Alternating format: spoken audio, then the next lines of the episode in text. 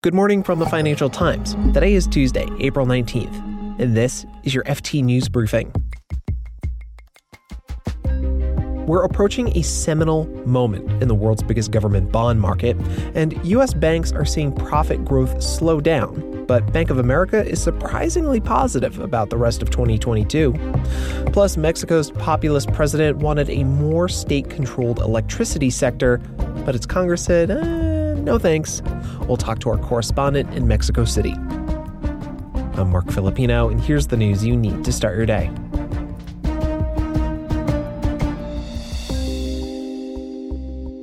The Federal Reserve is raising rates, and it's causing real yields on U.S. government to potentially turn positive. It'd be the first time since March 2020. This would be a pretty big moment and could ripple into other U.S. financial markets. To find out more, I'm joined by the FT's U.S. markets editor, Eric Platt. Hey, Eric. Hey, how's it going? It's going all right. So, Eric, what are real yields? Right. So it, the real yield is what you are being paid minus inflation. So when that number is negative, it actually means inflation is eating away at the returns that you're getting paid. You're actually losing money effectively. And so the Fed, as you know, is actively trying to tighten policy to cool both the economy and to really tamp down these inflationary pressures that you're seeing. And the way that filters through, right, is they raise interest rates. And as interest rates move higher, so do treasury yields. And what you're starting to see, and what we could see very soon, is uh, you know the real yield on the 10-year treasury, the benchmark for many, many contracts for countless parts of the financial system, could breach into positive territory. And this will have wide scale ramifications.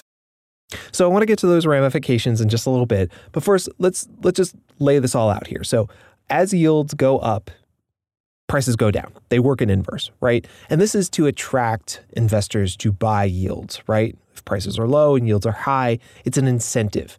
But even with this happening, investors still aren't buying. So have we gotten to a point where investors have just kind of given up on bonds? Well, really, one thing you have to think about is one of the biggest buyers of treasuries over, you know, since the start of the pandemic over the last two years has been the Federal Reserve. And their balance sheet has swelled to about $9 trillion. It's really quite mammoth. They have such a large footprint in the treasury market. And as they've stopped buying treasuries and as they've started to talk about actually letting them mature off their balance sheet, uh, what that means is actually other investors have to fill that hole. And it's a mammoth hole, right? They're talking about rolling off tens of billions of dollars of treasuries a month starting later this year. And that means, right, if you're a sovereign wealth investor in Japan, if you're T. Rowe Price, what have you, suddenly you're you're filling this big gap. And you know, you don't have unlimited firepower like the Fed. And so yield will start to rise, right? Because the buyer base is declining slightly, right? You're demanding more compensation to lend to the US government.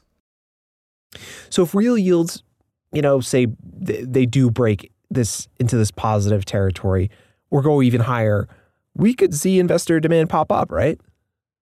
Exactly. And this is where you will see ramifications throughout other markets, right? When real yields were so depressed and so deeply negative, if you're a pension manager and you're like, oh, I'm going to lose 1% a year on this investment in US treasuries, maybe I'm going to look into corporate bonds or maybe I'm going to look into loans. I'm, I'm going to look at a wider array of options.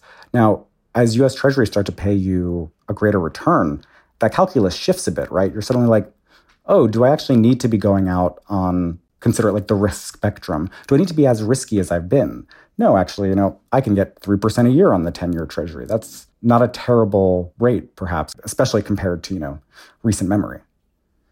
And over the past few years, we've seen stocks soar, right? We were in a low risk environment. The stock market went up and bonds, you know, people kind of forgot about bonds.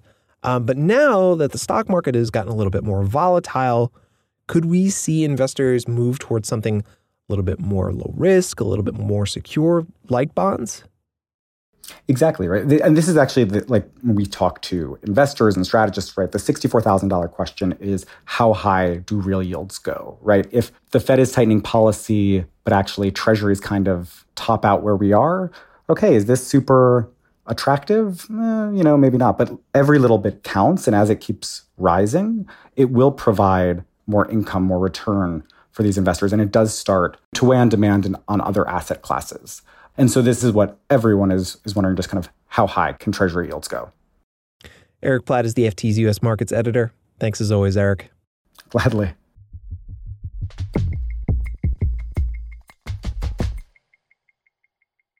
US banks had a tough first quarter as deal making slowed down and the war in Russia ramped up.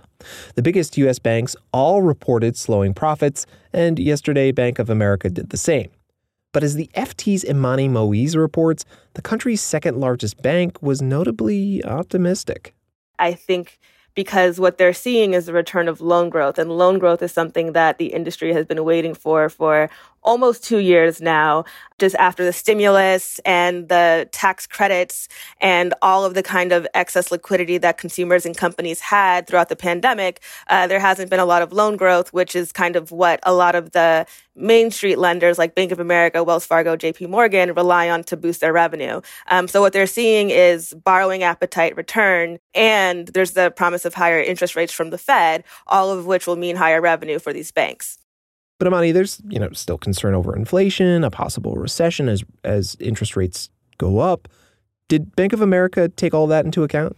The term that they use is that they're very mindful of these things. However, I think from their vantage point, they're seeing a really, really strong U.S. consumer. They're seeing companies with strong balance sheets. So they believe that consumers can still withstand kind of the extra pain from inflation um, and kind of a- absorb some of that blow without necessarily plunging the economy into a recession. So, for example, Brian Moynihan, CEO of Bank of America, gave some color on what's happening with the lower income Americans and their lower segment of customers and saying they still have deposits that are significantly above pre pandemic levels. So even if they have to spend more for fuel or spend more when, when they go shopping, they have enough cushion to kind of absorb that. So, why is Bank of America more bullish than other big banks? Yeah, I think the positive aspects of the report were able to shine through a little bit more just because they're not as impacted by the war in Ukraine. They do have a more domestic focus than a Citigroup, for example, so they didn't have to worry about outsized losses tied to Russian exposure. Imani Moise is the FT's U.S. banking correspondent.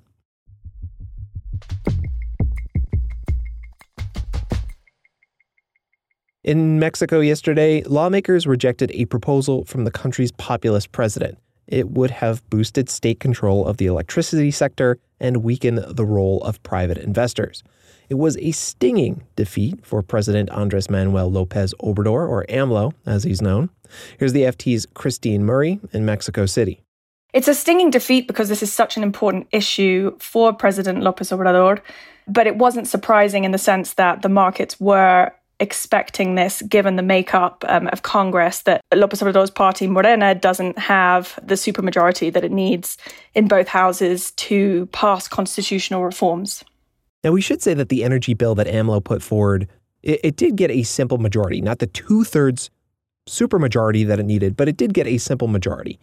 Why didn't the opposition get on board with the president's plan? Well, there was a lot of strong opposition to this bill from the private sector, from diplomats, um, and in particular from the US government, which was extremely worried by this proposal. They said they would use uh, mechanisms under the trade agreement USMCA.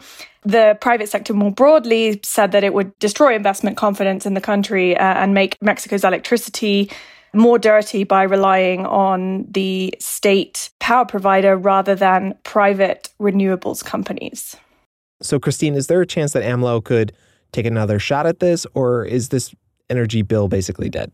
So, the president himself has said he won't send another bill like this, and it'll be up to whoever succeeds him in 2024 uh, when there's the next presidential election. And now everyone is paying attention to a bill to nationalize lithium that the president sent to Congress once it was clear that uh, his constitutional reform in electricity was going to be defeated.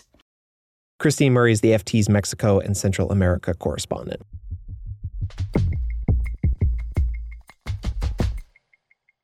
Finally, the Chinese government said the country's economy grew 4.8% last quarter. That's faster than expected.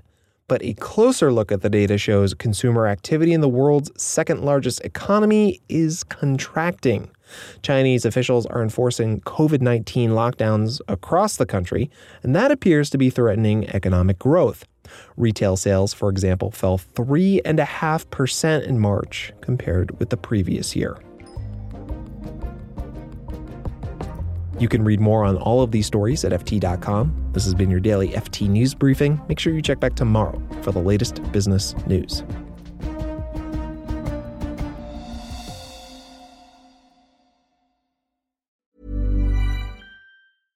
Support for this podcast and the following message come from Corient. Corient provides wealth management services centered around you. As one of the largest integrated fee only registered investment advisors in the U.S., Corient has experienced teams who can craft custom solutions designed to help you reach your financial goals, no matter how complex. Real wealth requires real solutions. Connect with a wealth advisor today at Corient.com. That's Corient.com. Hi, this is Matt and Sean from Two Black Guys with Good Credit. From a local business to a global corporation. Partnering with Bank of America gives your operation access to exclusive digital tools, award winning insights, and business solutions so powerful you'll make every move matter. Visit bankofamerica.com slash banking for business to learn more. What would you like the power to do? Bank of America, NA, copyright 2024.